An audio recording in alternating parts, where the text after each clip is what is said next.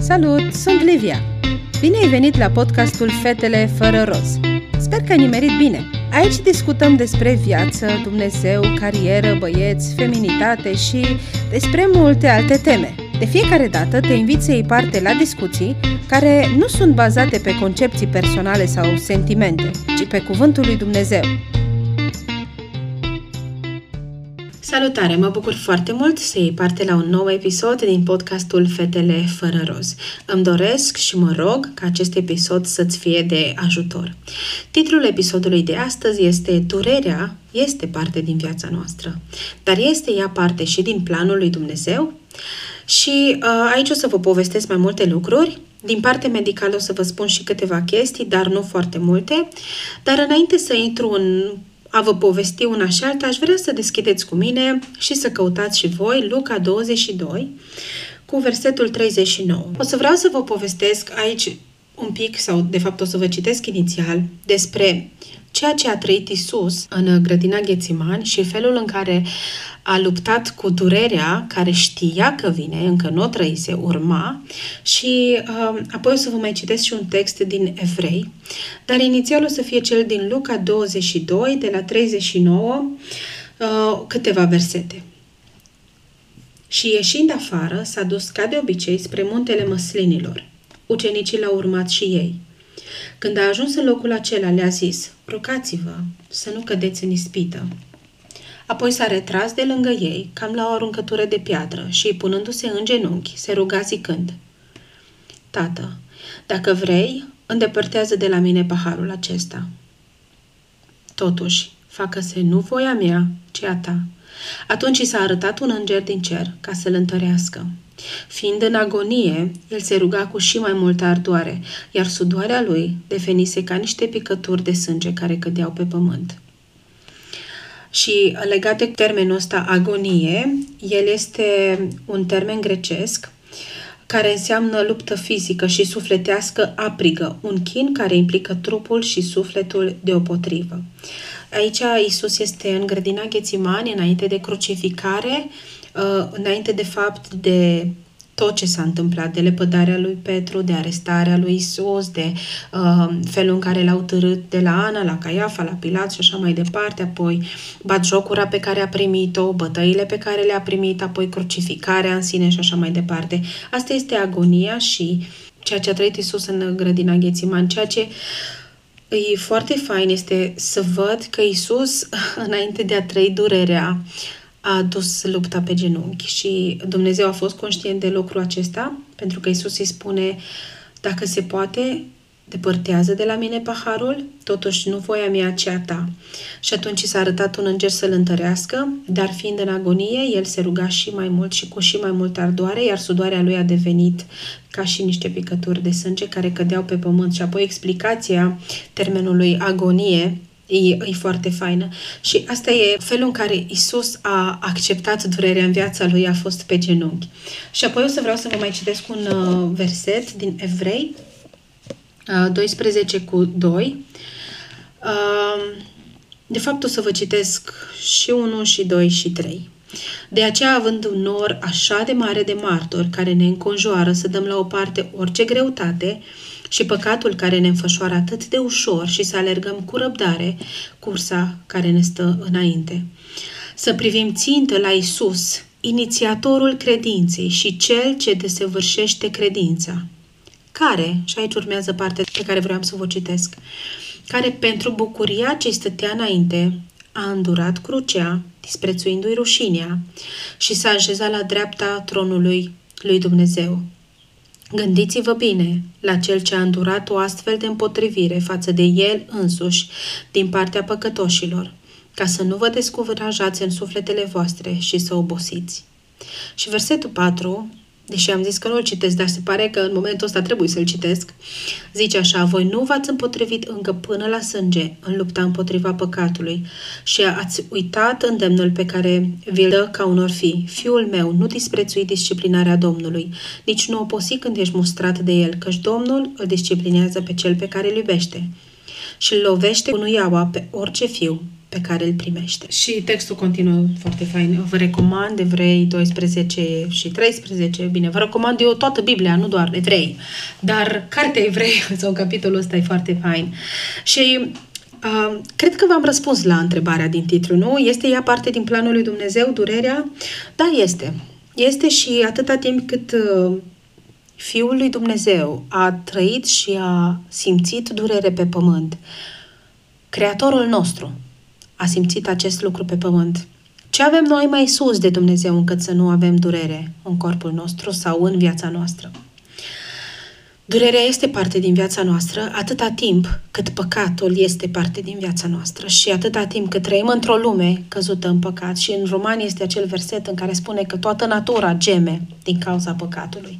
Deci nu suntem numai noi oamenii uh, copleșiți de durere, ci este o stare generală a naturii și a omenirii tocmai din cauza păcatului. Slavă Lui că Iisus Hristos a acceptat să vină pe pământ, să trăiască, să îndure inclusiv durerea, jocura și uh, apoi să învie și să ne ierte și să ne aducă și pe noi la o viață nouă. Și uh, atâta timp cât este păcat în viața noastră, este nevoie și de disciplinare în viața noastră și niciodată disciplinarea nu vine fără durere, nu? Este ceva ce nu ne place, dar atâta timp cât uh, suntem fiii lui Dumnezeu, suntem copiii lui Dumnezeu, disciplinarea va face parte din viața noastră pentru binele nostru.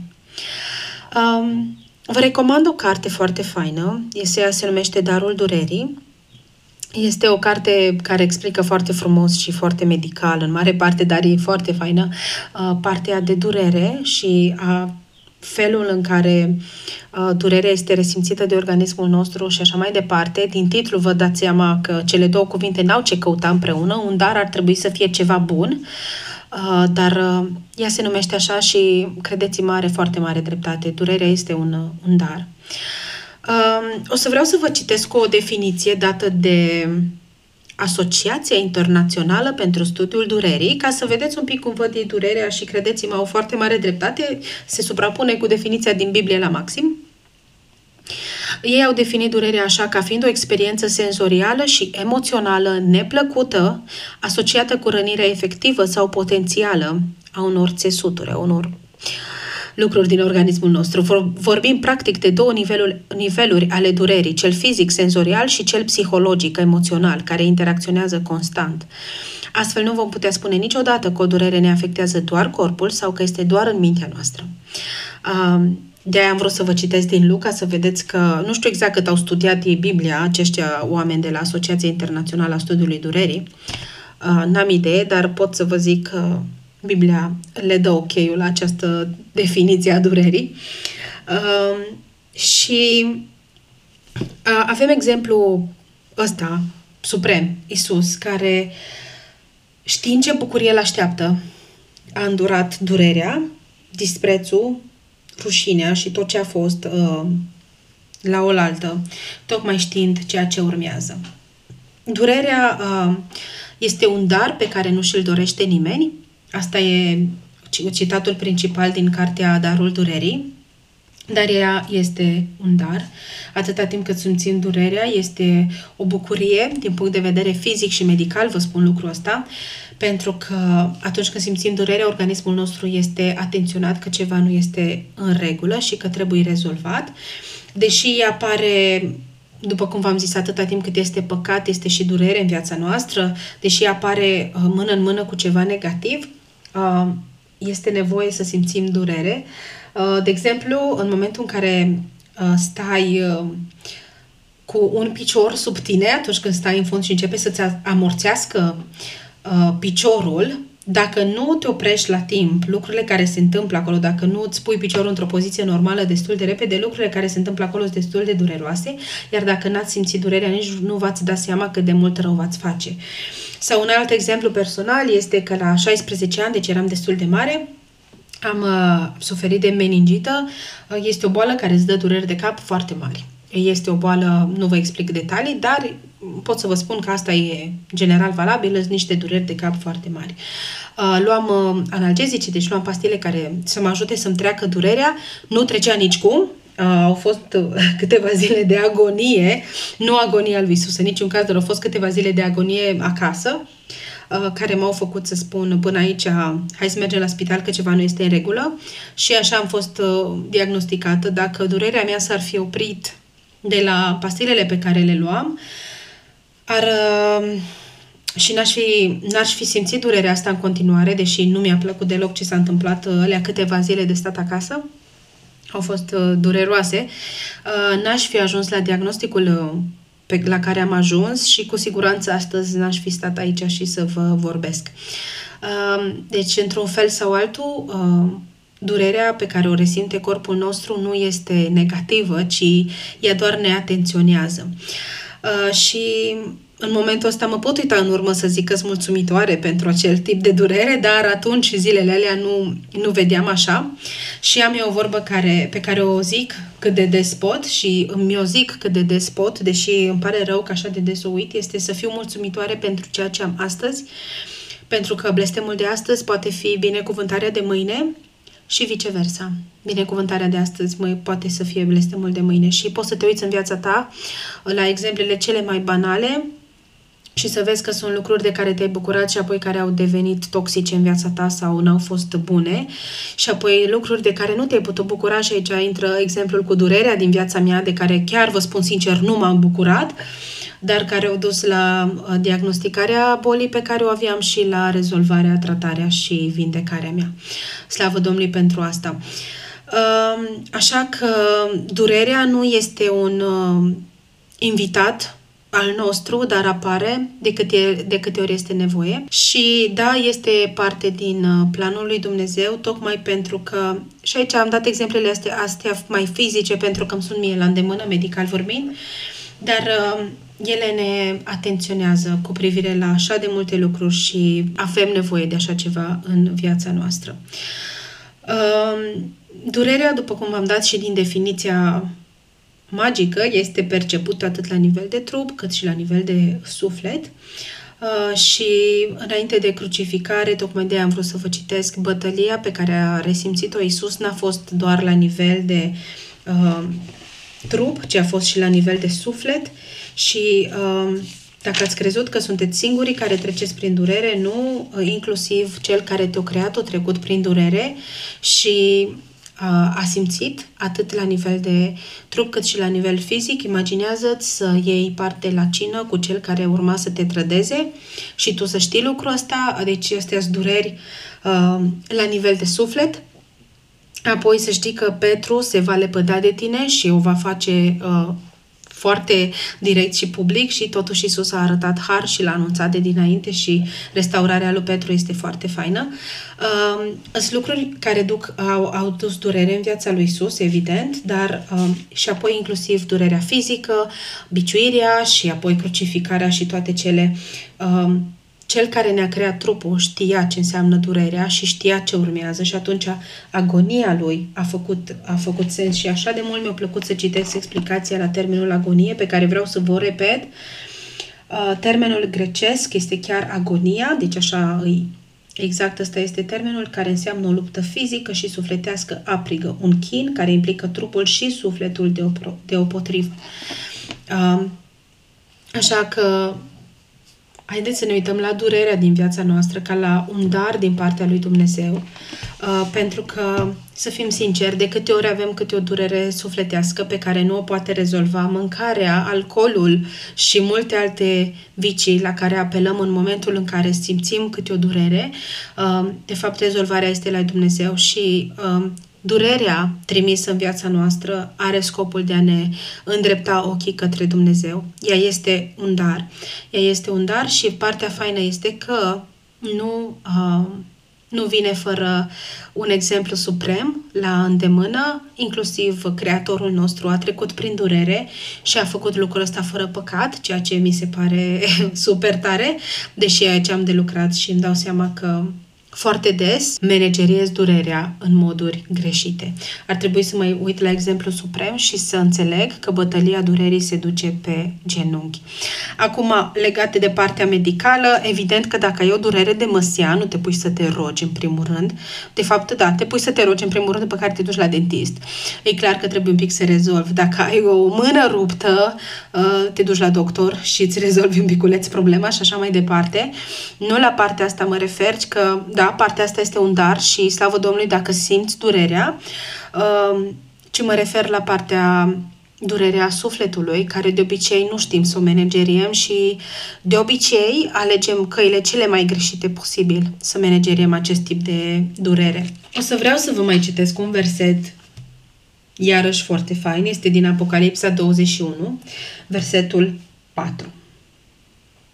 Și zice așa, El va șterge orice lacrimă din ochii lor și moartea nu va mai fi. Nu va mai fi nici jale, nici strigăt, nici durere, pentru că lucrurile din tâi s-au dus. Încurajarea pe care vreau să vă las acum la final este că durerea are un sfârșit.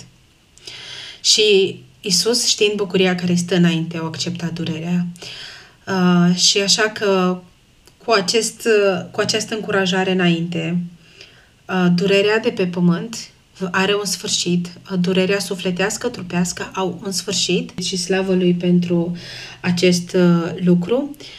Uh, dar acum cât suntem pe pământ, trebuie să știm să facem față durerii și să ne bucurăm că simțim durerea. Ea este un semnal de alarmă și să-i mulțumim lui Dumnezeu pentru acest lucru. Și un exemplu banal.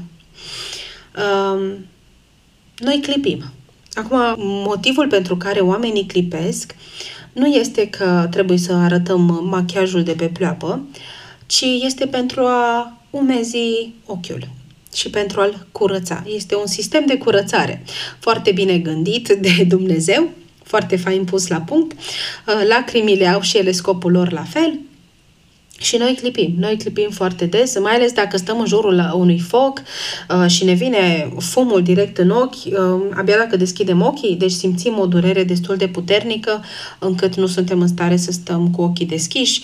Uh, tocmai rolul este de a apăra ochiul și de anul, literalmente, prăji.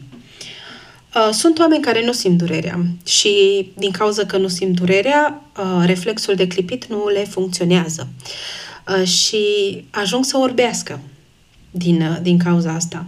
Dacă ai impresia că durerea nu este un dar în viața ta, uite-te la exemplu ăsta banal. Inclusiv faptul că ești în stare să clipești este un dar, tocmai din cauza că altfel uh, ochiul tău nu ar funcționa în condiții normale și nu ar fi în stare să aibă acest reflex pus la punct așa de fain de Dumnezeu, de curățare și de protejare a ochiului. Așa că, da, durerea nu este un, uh, un invitat special niciodată, dar este un invitat necesar, ca să zic așa. Este un invitat necesar și dacă e să ne uităm la viața lui Isus, durerea din viața lui a dus la salvarea noastră Așa că durerea din viața noastră e clar că are și ea un scop și nu este la întâmplare și Dumnezeu nu lasă lucruri la întâmplare în viața noastră. Și mai este un uh, citat foarte drăguț care spune așa că boala este medicul care îi acordăm cea mai mare atenție, bunătății și cunoașterii doar le facem promisiuni, dar pe boală o ascultăm și dacă am schimbat termenul în boală, este foarte adevărat, durerea este cea de care ascultăm, atunci încercăm să rezolvăm problemele și să mergem la doctor repede, repede. Bunătății și cunoașterii, adică momentelor în care noi ne simțim bine, nu, nu mai le facem promisiuni, nu, nu le ascultăm. O să mergem să ne facem analizele anuale, o să mergem să nu știu ce, dar până nu ne doare, în general, nu prea mișcăm, ceea ce este destul de uh, greșit. Dar trecând de la treaba asta, și de la ceea ce v-am spus, e cel mai important este să știm că Dumnezeu nu greșește uh, și că durerea nu face parte din viața noastră din greșeală și mai mult, Creatorul nostru a simțit durere, a avut durere în viața lui, fără păcat, deci haideți să apelăm la Cel care a știut să treacă prin durere, să ne dea și nouă înțelepciune cum să facem acest lucru.